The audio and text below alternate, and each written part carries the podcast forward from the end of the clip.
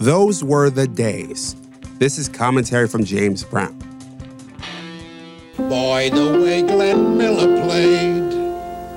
Songs that made the hit parade. Guys like us, we had it made. Those were the days. And you knew where you were then. Girls were girls and men were men. Mister, we could use a man like Herbert Hoover again. Didn't need no welfare state. Everybody pulled his weight. G.R.O. LaSalle read great. Those were the days. That's a theme from All in the Family, the crown jewel of Norman Lear's television career. The TV legend died last week.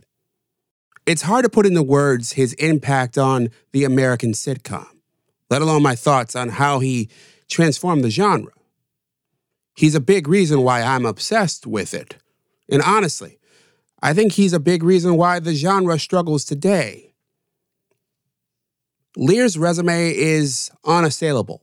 In the 1970s, he used British TV templates to expand what American sitcoms were, breaking the genre out of antiseptic worlds like Dick Van Dyke Show and The Brady Bunch or I Dream of Jeannie.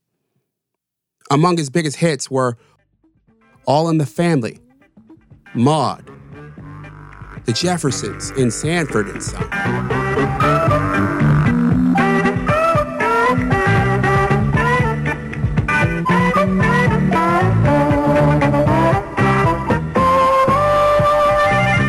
His shows had unlikely leads tackling social issues of their day racism, sexism, war, class, and even rape on a sitcom. For example, one of his leads was Fred Sanford. He starred in, of course, Sanford and Son, which was based off of the British show Steptoe and Son.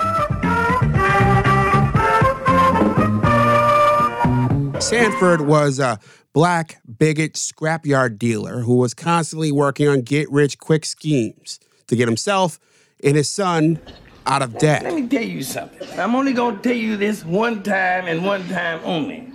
I don't want any Puerto Ricans living in my house.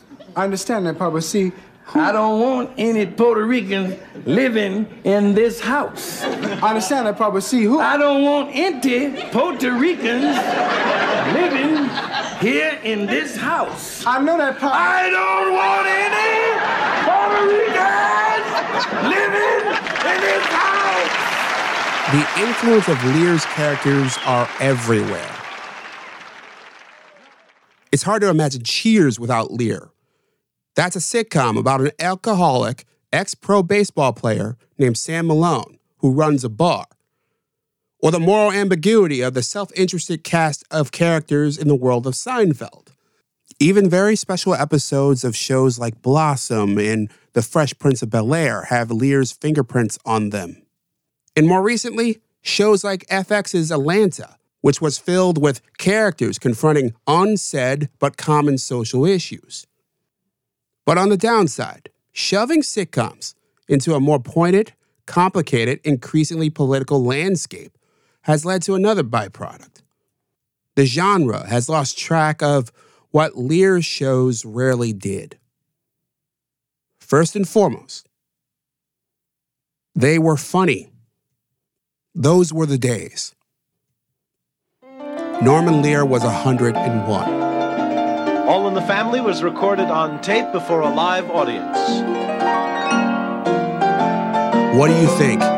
Email me at jamesbrowntv at gmail.com. You can also leave me a message at 585 484 0339. To receive these messages daily, join me at jamesbrowntv.substack.com. On that note, I'm James Brown, and as always, be well.